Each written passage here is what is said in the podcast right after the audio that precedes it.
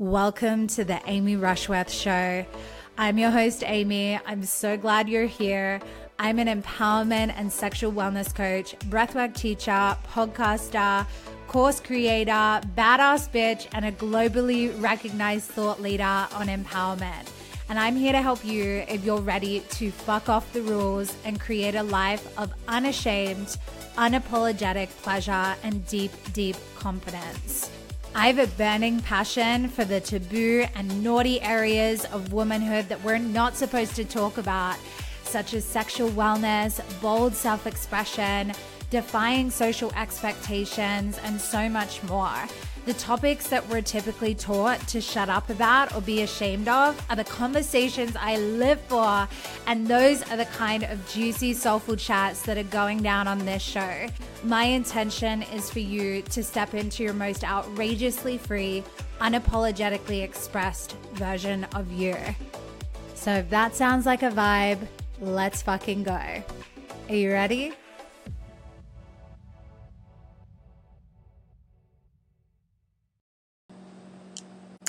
Hello, everyone. Welcome back to the Amy Rushworth Show. I am so excited to have this conversation, like just personally and very selfishly, but uh, also to bring it to everyone. I am joined by an incredible woman, Lara, and we're going to dive into all the like weird but amazing things to do with like ancient Egypt. Uh, the codes of that land, uh, goddesses, priestesses, like let's just see how much we can get into because I know there's so many different rabbit holes when it comes to this topic. But uh, first, I'd love you to introduce yourself to our listeners. Thank you so much, babe. I'm so happy and honored to be here and to just share, yeah, everything that I know with your audience. I know Egypt is a huge topic right now. Um, but yeah, my name is Lara Maisa. Um, I'm originally half English, half Egyptian, um, born and raised in Cairo. And yeah, I have a background as a filmmaker and a storyteller, but a couple of years ago, my life did a pretty drastic 180, and I received the calling to begin leading pilgrimages through ancient Egypt. So that's what I've been doing for the last couple of years now. Um, and yeah, I would consider myself a ritualist. Uh, I, I love the art of ceremony. I also live in Bali, which is an incredible place that is so steeped in magic and ritual and ceremonies. I feel yeah, just really blessed to be spending so much time in these very ancient and mystical and magical lands that have really helped shape me um, into the woman that I am today. And, and yeah, just the, the concept of your life as the offering and, and life as ceremony. So, super excited for our conversation as well.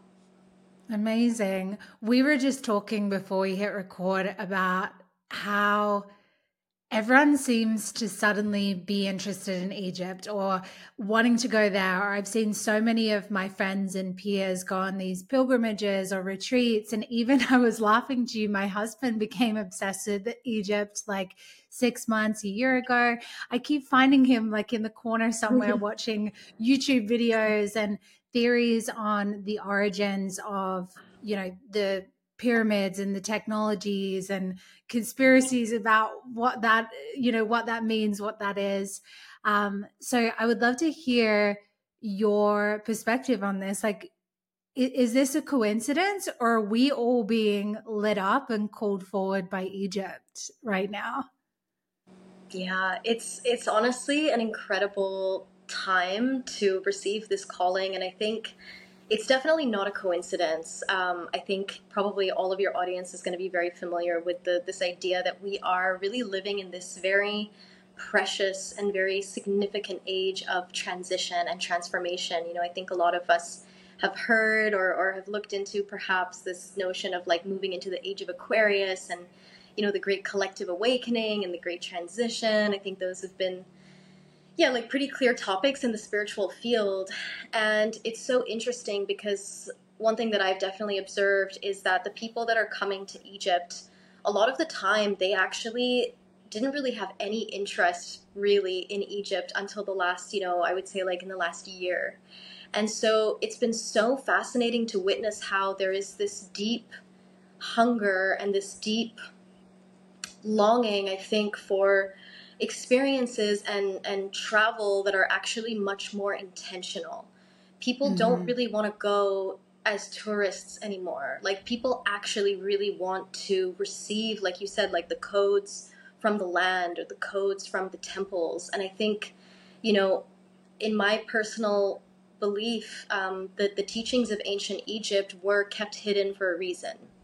And mm-hmm. even back in ancient Egyptian times, um, the the real mystery teachings they were actually not widely available they were only available to the initiates those who had been initiated on a certain path to ensure that they would be able to work with these teachings and work with these tools in a way that was safe in a way that wasn't going to be misused you know out of like a hunger mm-hmm. for more power or influence um, I think like even if we look back before Egypt and Atlantis, for example, that was the whole theory around why Atlantis fell was because of a misuse of power and a misuse of the technology, the highly, highly advanced spiritual technology that they were essentially using to create hybrid humans and basically create gods walking on earth.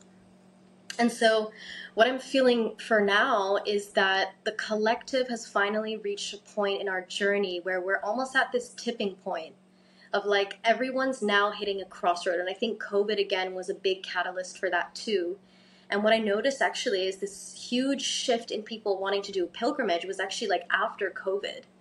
And it's like, yeah. it kind of feels like to me, people are just finally ready and the collective itself is ready. And it's almost like i don't know I, I'm, I feel like there was almost a contract that there was a certain timeline where these teachings of ancient egypt were going to have a renaissance and a, a reawakening. And it's like so many um, even like for example the the word priestess now is suddenly like has a whole uh, reinvigoration. Like people want to go deeper. They want to go deeper in themselves. They are ready for more advanced, higher spiritual experiences and knowledge because we are just ready for it. We're at that stage in our collective evolution. So it's ex- yeah, extremely exciting, obviously, and um, yeah, I, I only see it increasing from now.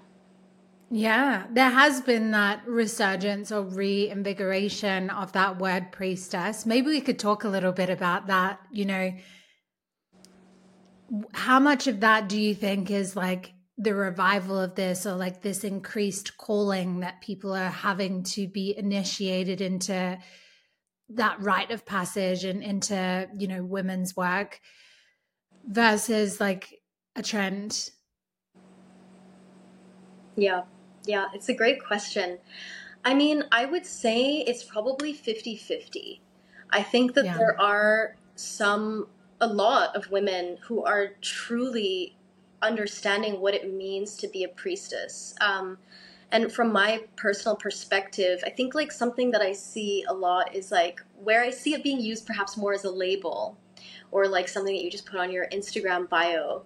Um, it's it's sort of just like, oh, I'm a priestess that's it. Like, I'm just a priestess. Okay, cool. What does that actually mean? Because if you actually look back in ancient times and in ancient Egypt specifically, you weren't just a priestess. You were a priestess of.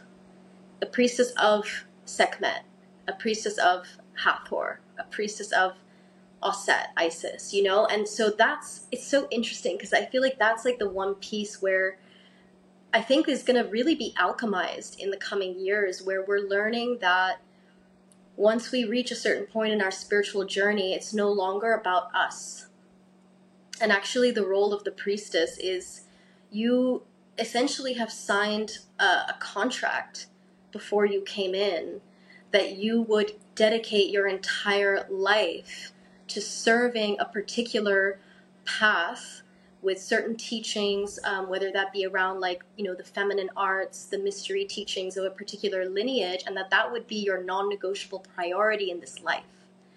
That's actually what it really means, in my opinion, to be a priestess. It's like it's actually like uh, it's just service. It really is. Mm-hmm. And so, but I think that it's actually a good thing. I think it's good that there are some people that maybe are like not fully grasping the the like uh, the depth of that of that role and like it's not just a it's not just a word it's a frequency. And it's less important that you use it as a label to you know to let people know that that's what you are but it's more important that you embody it through your actions.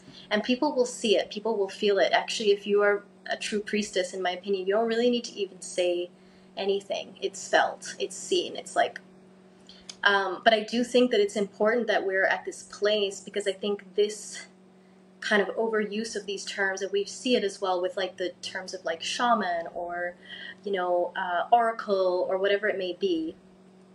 I think eventually it's it's going to alchemize into that deeper knowing and that deeper initiation of like truly truly embodying what that word actually means and actually deciding if this is the right path for you because it is really like a lifelong path.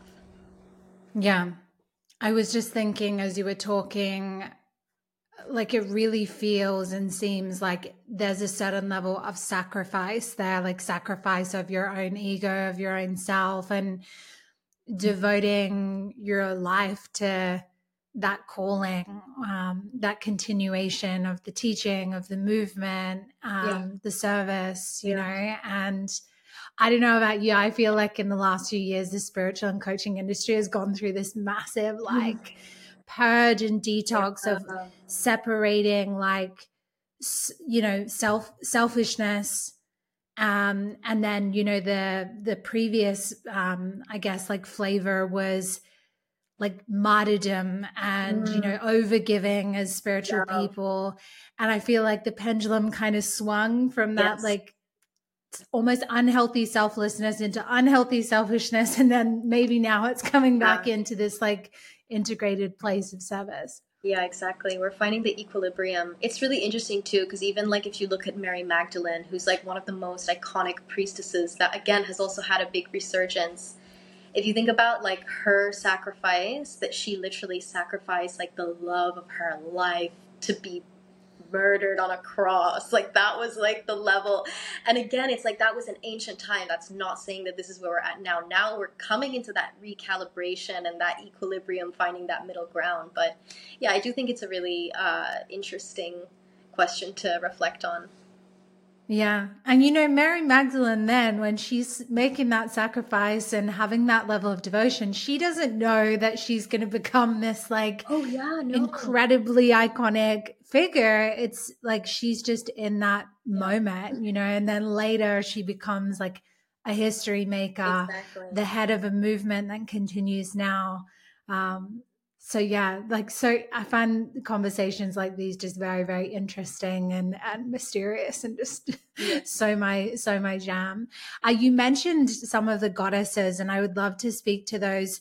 We have on the show like listeners of all different levels of depth when it comes to mm-hmm. spirituality. So there are women who are you know priestesses and medicine women you know really deep in the underworld of all the feminine and spiritual things. But then we also have listeners who are, you know, just beginning to walk their spiritual path. So maybe they're just coming into their first acquaintance with a goddess via like an oracle card or hearing about it on the internet. Um, so I would love to hear more about some of the really important Egyptian goddesses and deities and how you specifically work with them or how you would recommend that people start to weave these goddesses into their own life and empowerment journey? Yeah, beautiful. Um, I think I would speak probably more on Sekhmet. Um, I feel that Sekhmet, so she is essentially the lioness goddess of ancient Egypt, and she is commonly depicted either as a full lioness or she's half woman uh, with like a lioness head, and she has this very like feline, elongated figure, and she. I feel like she's been coming through for so many people recently because of all that she represents being so relevant for our times. And I mean, among many things, she is the master alchemist. And she is also um, the destroyer of illusions. This is a big one with Sekhmet. Sekhmet energy is very very potent. It's unmistakable. It's incredibly sharp. It's incredibly fierce, as you can imagine, like this lioness energy. Um, she was in, in ancient Egyptian mythology, she was like the eye of Ra. So she was literally like the eyes of the, the sun god. And she was literally like that entity and that energy that would really just like blast through like with her eyes like piercing through the veils the illusions the the delusions like the pedestaling whatever it may be. And she really was like this protector from all that is not of the divine. And she could be quite ruthless. So even in ancient egyptian times um, you know typically like a lot of the goddesses are in pairs. So we have sekhmet who is the lioness like we said master alchemist, protector of the heart, very fierce. But then we also have her sister Bastet, and Bastet is like kind of more the more domesticated cat. So she's like a black, like beautiful. Oh my god, she her energy is also just so gorgeous. Um, and she's depicted as well like half woman, half cat, or just like a full black cat.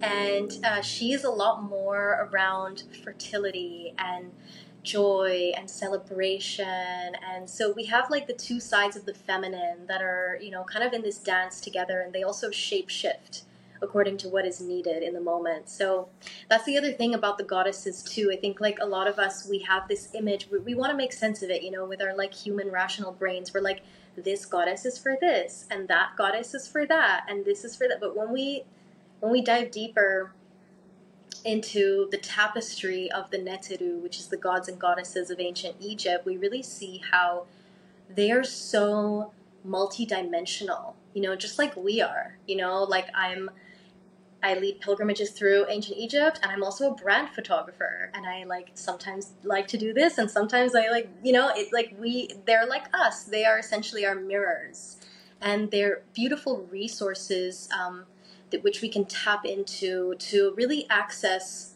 those parts within ourselves.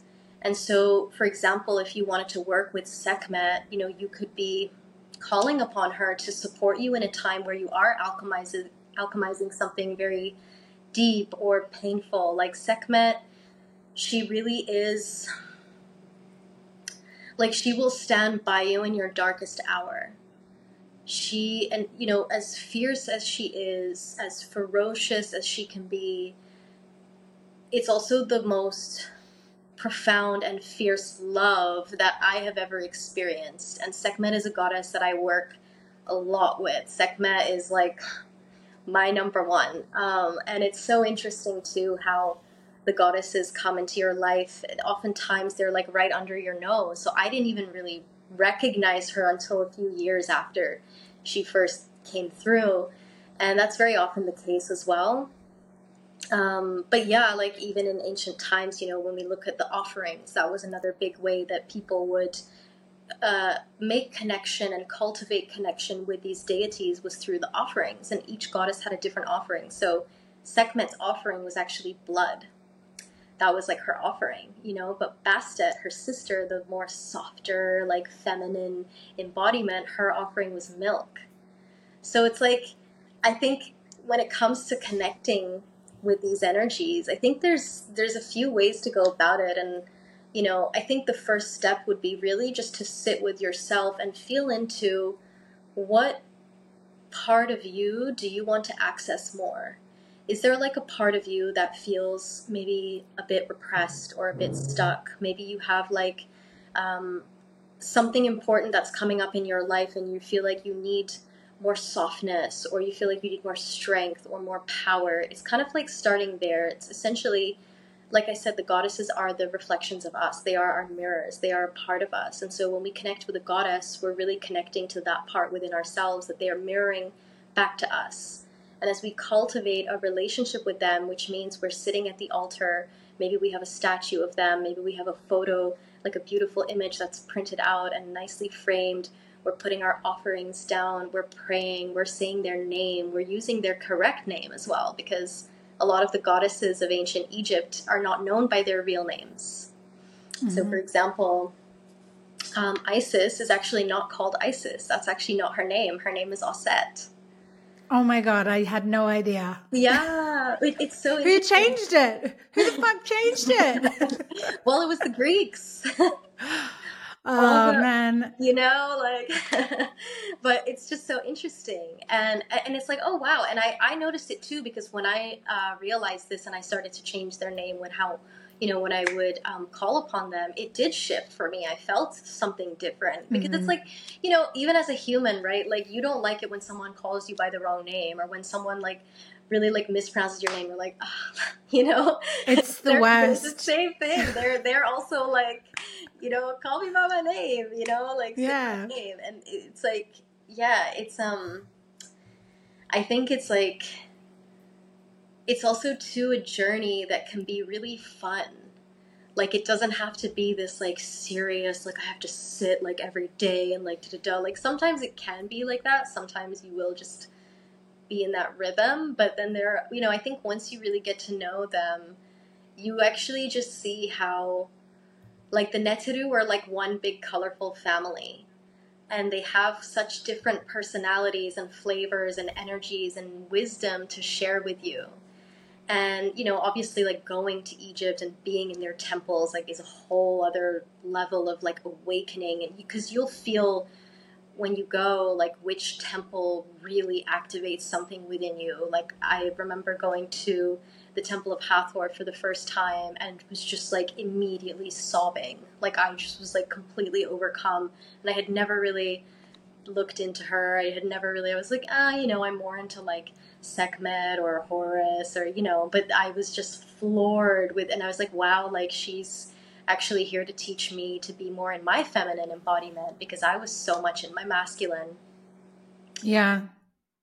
It's weird how that can happen, hey? Like, I'm like deeply witchy and mystical, and I believe in some of the craziest, you know, things. But then I also have like that logical, pragmatic for Virgo placements part yeah. of my of my makeup. But I remember actually a similar thing happened when I uh, opened this book about Mary Magdalene, mm. and it had come to me. This book had come to me in quite a strange way already, and I opened it and saw her symbol, and. I just burst out crying and it was really awkward because I was on an airplane like next to some totally normal people and I was sitting there crying into this book that's like kind of looks a little bit like a Bible if you don't know what it is. And, um, yeah, so I totally, I totally know what you mean. And I actually feel like I was meant to have this conversation with you today about Sekhmet because as you were talking about this goddess, I'm like, getting chills. Mm-hmm. The two and the the two sisters, it's it's like reminding me so much of how I feel like I am, but sometimes how I feel like I'm I'm misunderstood as well. Yeah. You know, I'm super fierce, but I'm also really, really soft and mm-hmm. um, sensitive. Um, wow. And yeah, maybe maybe this is the next goddess yeah. or, or sister goddesses that I'm meant to be working with. Hundred percent. I'm just like getting full body chills as you're saying that. So I definitely feel like she wants to come through for you. Yeah, Sekhmet yeah. is very misunderstood. She really is, but she will have your back and love you like literally like you are her cub. It's like it's and honestly, I'll I'll just share like one little piece um, from the last pilgrimage that I went uh, that I led in Egypt and so one of the visits that we have is in Karnak Temple, which is an incredible masterpiece of like literally, it's like 20 temples in one temple. It's humongous. Wow. And we have a private visit there at um, early, early in the morning. So we go in and it's dark and it's like quite like mysterious and eerie. The columns are just insanely tall. You just feel so tiny. And we go actually into a very not not very well known part of the temple, which is actually the chapel of Sekhmet. And um, that chapel is not open to the public, so the energetics of it are are quite potent in that they aren't constantly being you know disrupted by like hundreds or thousands of tourists every day going in and blah blah blah. Um, and so. yeah, and what's cool about the ta- uh, the Chapel of Sekhmet is that you go inside and it's a very very tiny chapel. It's all like ancient stone walls and there's no light except for a tiny little kind of like very small square window where the moonlight will like come through and illuminate one side of the the wall. And then in the middle of the um, of the chapel is a life-size statue of Sekhmet and she's like standing. She's like in her lioness, you know, with her headdress. She's holding the Ankh, super, super tall feline, life size or bigger than life size um, statue. And this statue in particular is believed, even by the Egyptians, the locals, like the um, the guards and the the temple keepers, they believe that this is the last statue of Sekhmet that is alive. That's what it's known for. And so, uh, yeah, like people have all kinds of experiences in that chapel. And I remember last year was, I mean, it's always incredibly potent, but like people were crying before we had even gone in because the energy was so intense. And it's so interesting too because, um, like, there's a lot of things to navigate when it comes to the temples of Egypt. You know, like a lot of people kind of think of Egypt in the ancient, you know, civilization, but they kind of don't necessarily know or just haven't really thought about like the modern politics of Egypt, which is like a, a majority Muslim culture, you know, meditation and things like that. This is very taboo. This is haram. They don't like you doing stuff like this in the temples. When we go, the reason we have so many private visits is so that we can do our thing because we're basically paying yeah. to just be left alone and like do what we need to do.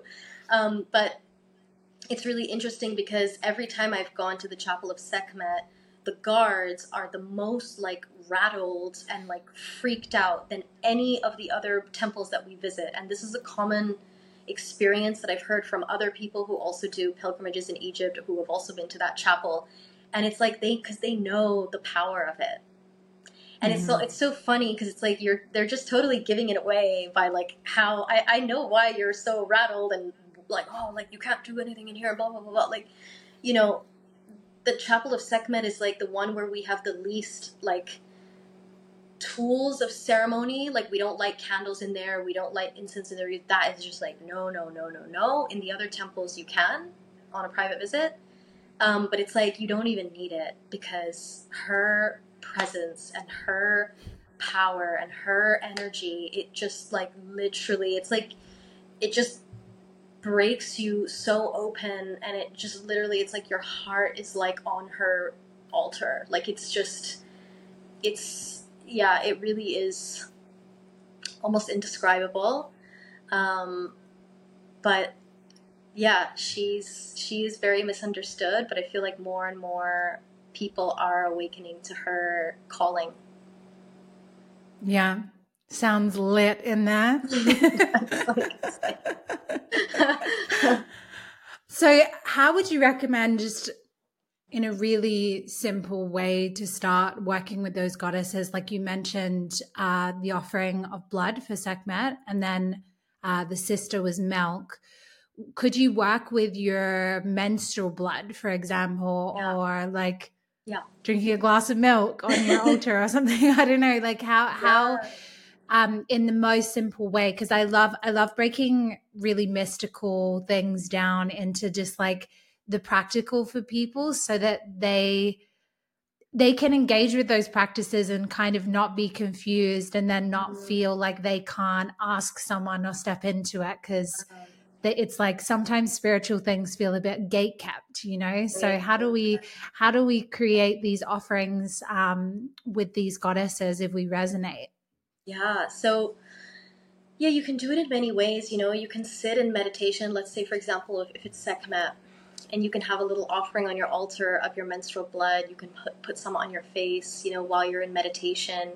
Um, you can call upon her just through prayer. I mean, it's it's really it really is so simple. It's like when you sit with intention and like a deep a deep reverence and a deep honoring of like I am curious and I'm open and I'm here and I'm making the effort and I'm giving permission for this deity to come forward and to work with me. And I'm not going to expect things to happen overnight although they could but I'm going to consistently build this relationship and this trust. And in the meantime maybe you're going to be reading about them or you're going to like pick up a book that references them, or maybe you're going to buy a statue of them. You're going to put something of them on your altar that represents them, that really just builds this anchor. It creates this anchor for you to build a relationship with, this representation.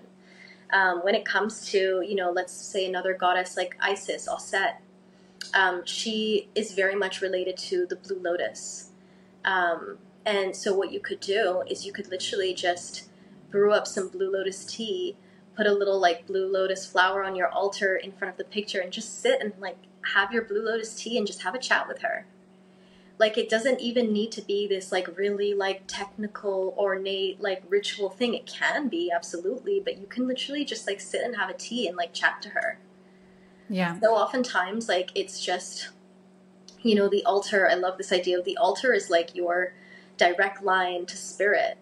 So use it. Like have a conversation, ask some questions, maybe like put forward something that is going on for you, something that is coming on for you, and just like ask for their assistance to release this and just say, like, I place this sadness or I place this fear or whatever it is, I place it on the altar for you to support me in alchemizing it and turning it into something pure and beautiful and of love. And just see what yeah. happens. And honest yeah. to God, like just just that alone, just literally having a conversation. You know, it's that book Conversations with God. Like you just never know mm. like what might come through, but I think in the spiritual field or industry, we get so like instant gratification because we're like living in this modern world and we want everything now. And we think it has to be this huge thing or it's not working or it's not happening. But it's like, I actually really love, uh, I don't know if you know Richard Rudd, the founder of the Gene Keys, but he says yeah. um, a, an awakening is a series of softenings. And so it's like, can we just soften? Can we just like soften into this, like, I'm just gonna have some Blue Lotus tea and I'm just gonna have a chat. You know, and like, and just mm-hmm. be surprised. Allow yourself to be open enough to actually be surprised by what could come through. And it might not come through there and then, it might happen in a dream that night, or it might come up later, or someone might then just like randomly start chatting to you the next week about Aset, or like, you know, it's just like be open for the magic to unfold without attachment. Yeah. 100%. Yeah, everything you said. Because I mean, this is how I make all these major decisions in my life. Like, yes, I literally have a conversation with either God or a goddess or some other mythical entity, and then I just wait to receive the answer patiently. I know it's so it's so true, but yeah, I feel you. I'm the same way. Literally, like so, like I haven't announced it anywhere yet, but I was telling you before I'm about to move to Bali. So surprise everyone. And honestly, like what instigated it was a conversation with God. And I asked to see a frog, and a frog fell on my head in Bali. love that. First, well, first I jumped on the window. I was like, okay, send me send me a green frog like today if I should move to Bali because I had already sort of had this calling I'd had this like conversation with my husband about it. And then a frog jumped on the window and I was like, okay, send me another frog. Make it really obvious though. So I can't question this because like my logical mind is like, oh, but you know, we're in Bali, there are frogs around, you know. And then literally a frog jumped on my head. yeah, I can't can't mistake that. yeah, yeah, but it's like if you don't ask or you don't have those conversations, like I think to a lot of people that's quite a bizarre thing to do. You know, when I'm talking to some of my friends who are not very spiritual, and I say, um, "Yeah, I'm moving to Bali," they're like, "Why?" I'm like, "Oh, because I asked I asked God, and a frog fell on my head." They're like, "What the fuck?" But for me, it's like those things happen all the time those conversations happen and i have such trust in that and it's always led me to the place i'm meant to go or the land that i'm meant to live on or live on for a time and i just think like that kind of faith and that kind of patience and uh, trust in the mystery is like mm. so underrated but totally. It's so powerful yeah yeah it's incredible it's just like it, i just it really just changes your whole life. It's like you're leading from this unshakable, unwavering trust that something higher is leading you. And it's also so humbling because then you don't need to know everything all the time. And it yeah. really, in a way, like kind of takes you out of the ego trap because it's like you're just recognizing that, okay, like my unknowingness is not ignorance, but it's actually just me bowing down in full trust to something higher.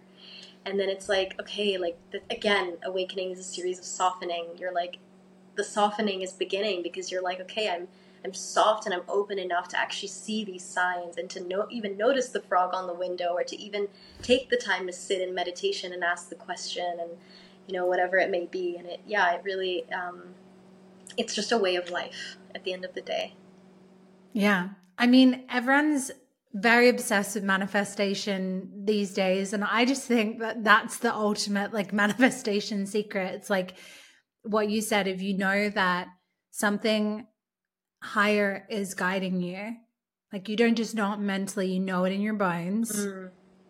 Then when shit goes down, it's not like, oh no, I've got to like think positively out of this or like really control my way out of this or do da da da da da to like align and vibrate higher. For me, at least, it's just like, oh, well, this must be a necessary ingredient in the recipe, you know, like 100%, 100%. Yeah. Yeah. Amazing. So, um, speaking of weird and mysterious and unknown things, can you tell me a little bit about the pyramids and the technology of that? Because from what I've learned from my husband, who's obsessed with this stuff, what he watches on it is that there is a lot of kind of like political uh, controversy around like the history of the pyramids and what actually are they and are they are they energetic like power stations? Uh how did they build them without you know the modern technology to create them? Why are they positioned in these like exact coordinates? Like i would love to hear your take because obviously this is your jam and this is where you take people on your pilgrimages and you're egyptian. Like can you tell me your your perspective. Yeah absolutely. I mean the pyramids the pyramids wow. It's so wild because um yeah, my house is about a 40 minute drive from the pyramids of Giza in Cairo. And even to this very day, with the amount of times that I've been inside there, even just as a kid, you know, with like my parents' family visiting, what have you, um, they just never fail to command your full attention and presence. And I truly believe that that's part of the reason why they were built. And I love this theory by Graham Hancock, and he says that the pyramids were built as alarm clocks. And what this means is that during the times of awakening, which we are now in, the great change, the great transition, whatever you want to call it, the age of Aquarius, there's going to be a moment where the people that are asleep, that are not like kind of fully conscious of, you know, the nature of reality and, and who we really are and our powers and what we're actually capable of, there's going to be a moment when the people that are asleep are going to start to wake up. And part of this waking up is the pyramids being that alarm clock. Because the pyramids actually hold within them all of the codes and the keys to the universe. If you think about like mathematically the proportions and the measurements, like you said, they are exactly positioned to meet Orion's belt which is uh, a constellation in the star. And Orion is related to the god Osiris or Osir And he really is like this, um, he's the god of death, but it's death for resurrection. His, his teachings are a lot about regeneration and renewal and uh, initiation. And so it was believed that all of the ancient rituals and the rites that were supporting people through the process of death to be born into the afterlife, they would be met with Osiris. And so the, the pyramids of Giza were also the final stage in the initiate's path, the final stage in all the mystery teachings where the initiates would go from the south of Egypt, in Aswan, in Luxor, in all of the temples, making their way all the way up at the Nile. They would end in Cairo, where the pyramids of Giza are, and that would be the final stage of their initiation. And another thing about the pyramids is that they're actually built on the throat chakra of the earth. and there's like a few different theories around that. There's some people who believe that it, it's literally on the throat chakra, and then there's others who believe that the throat chakra is actually like a triangle um, that connects with Jerusalem um, and the pyramids of Giza, and that this is like part of that triad, and it's like a core focal point of that triad. But essentially, it goes back again to one of the theories, which is that the pyramids were built through sound and how they were able to actually move these like blocks that are literally like 2.5 tons each. That's like a few 4x4 cars for one block. Um, they essentially were moved through vibration and through sound using their ancient technology. Um, and to me, that's the one that I would say makes the most sense. That's one that really resonates with me just because it's so in alignment with all of the other mystery teachings where quite literally sound was um, like a core foundation and a core pillar of the mystery teachings of Egypt. Everything came back to sound. And it's like, even if you think about what it says in the Bible, you know, in the beginning was the Word. And you see this this uh, this concept of sound and vibration, like the words that create worlds. We see that mm. in many of the creation stories. We see that in many of the ancient civilizations, including Egypt. Um, and they even believed again going back to the name the only the initiates would be given the exact pronunciation and intonation of the deity's names because the name was like almost like this this the holder of the power. It was like a uh, almost like a an enclosed like wrapping around this mm-hmm. like the power and the, and that specific teaching. And in order to unlock it what unlocked it was the sound the correct intonation and the pronunciation um, the vibration of that deity's name or of the incantation or the spell or whatever it is that they would be working with in their rituals. So another thing as well actually so how we work with it today when we um, are on the Alchemy of Egypt, my pilgrimage, the work that we do in the pyramid is all related to sound for that very reason.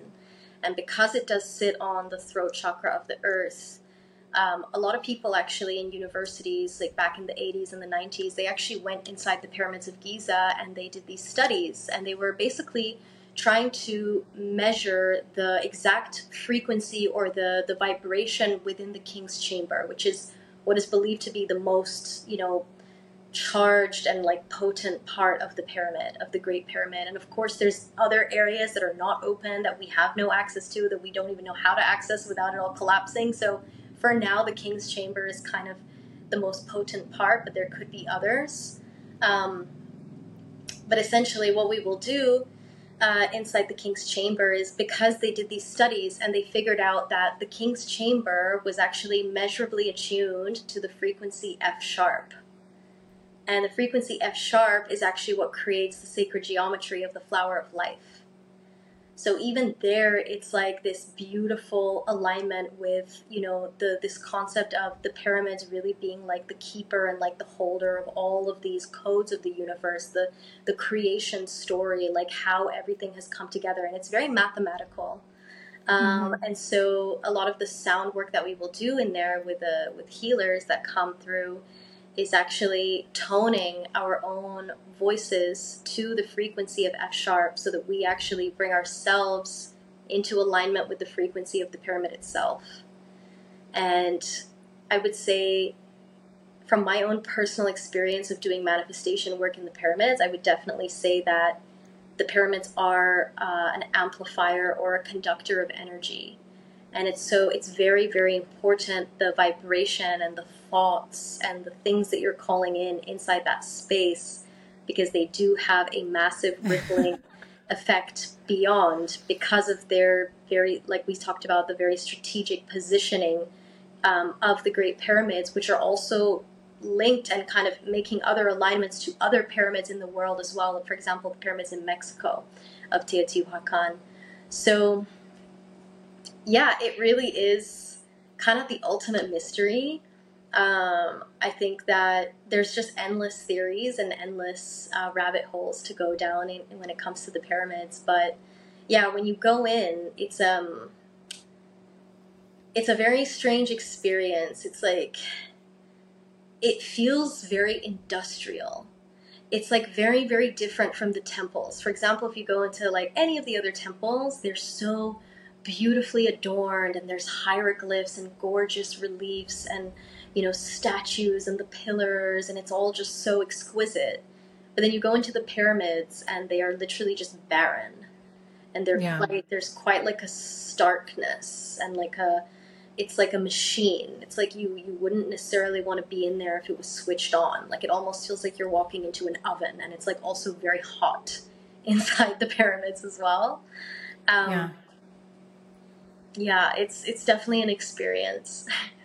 Yeah, I mean that's one of the theories that Tristan has told me about from his videos that like one of the theories is that it's like this energetic power station that used to like power civilization and you know then we were kind of talking a bit about it and how like it's so the technology if that was the case is so advanced or even if you look at like how how heavy those rocks were and mm-hmm. you th- you think about it and you're like the you know people couldn't have pulled those together or cut those at those precise angles um, and then like one of the theories that we had was that you know maybe i think you know when you look back on history there's this tendency to look back at people who lived a long time before you and think oh they were less intelligent or yeah, their technology yeah. wasn't as advanced. And you know they were like cavemen and we are now elite. And it's like actually maybe maybe they had a lot of things that are far more advanced than what we know today. And that wisdom or information has been destroyed or that those people have been you know destroyed or it wasn't passed on. It was kept secret. Mm-hmm. and maybe we don't know shit about fuck. Yeah no it is very humbling. And i would say even for me, you know, diving into this world, um, like it's like the more you know, the more you realize how much you don't know.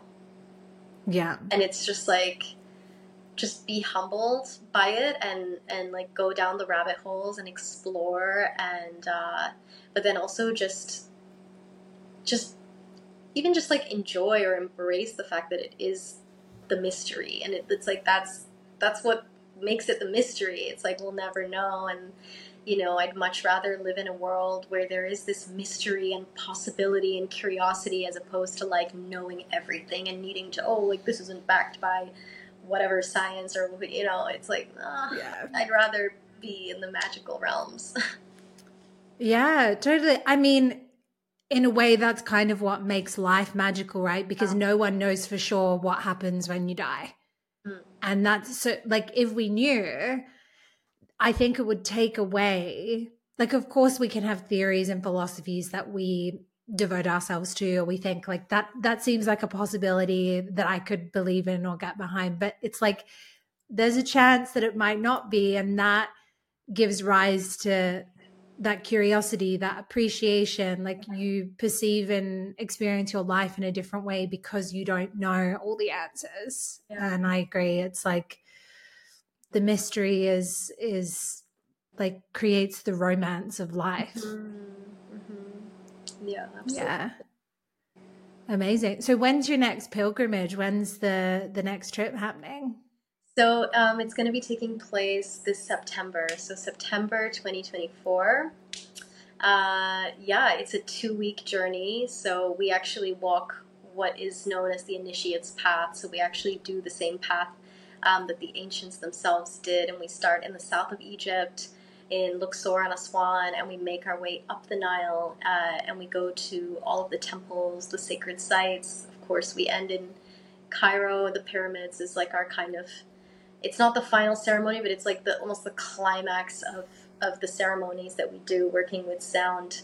Um, yeah, it's a it's an intimate group. Uh, there is a focus on ritual and ceremony that is literally, you know, the the core. I would say, like pillar of of the pilgrimage is that we really are entering the temples not as tourists, but as truth seekers, as um, people who are starting to really trust and embrace our own power and our own capabilities and you know and are, wanting to really um, push the the limits of what we believe was possible and are really open to exploring and really just coming with a beginner's mind and, and, and really just immersing ourselves in these energies um, and in these sacred sites that are you know some of the most potent and energetically charged places on the planet and to really just be in honor of that and uh, yeah just just see what we are ready to receive at this time at this incredibly important time to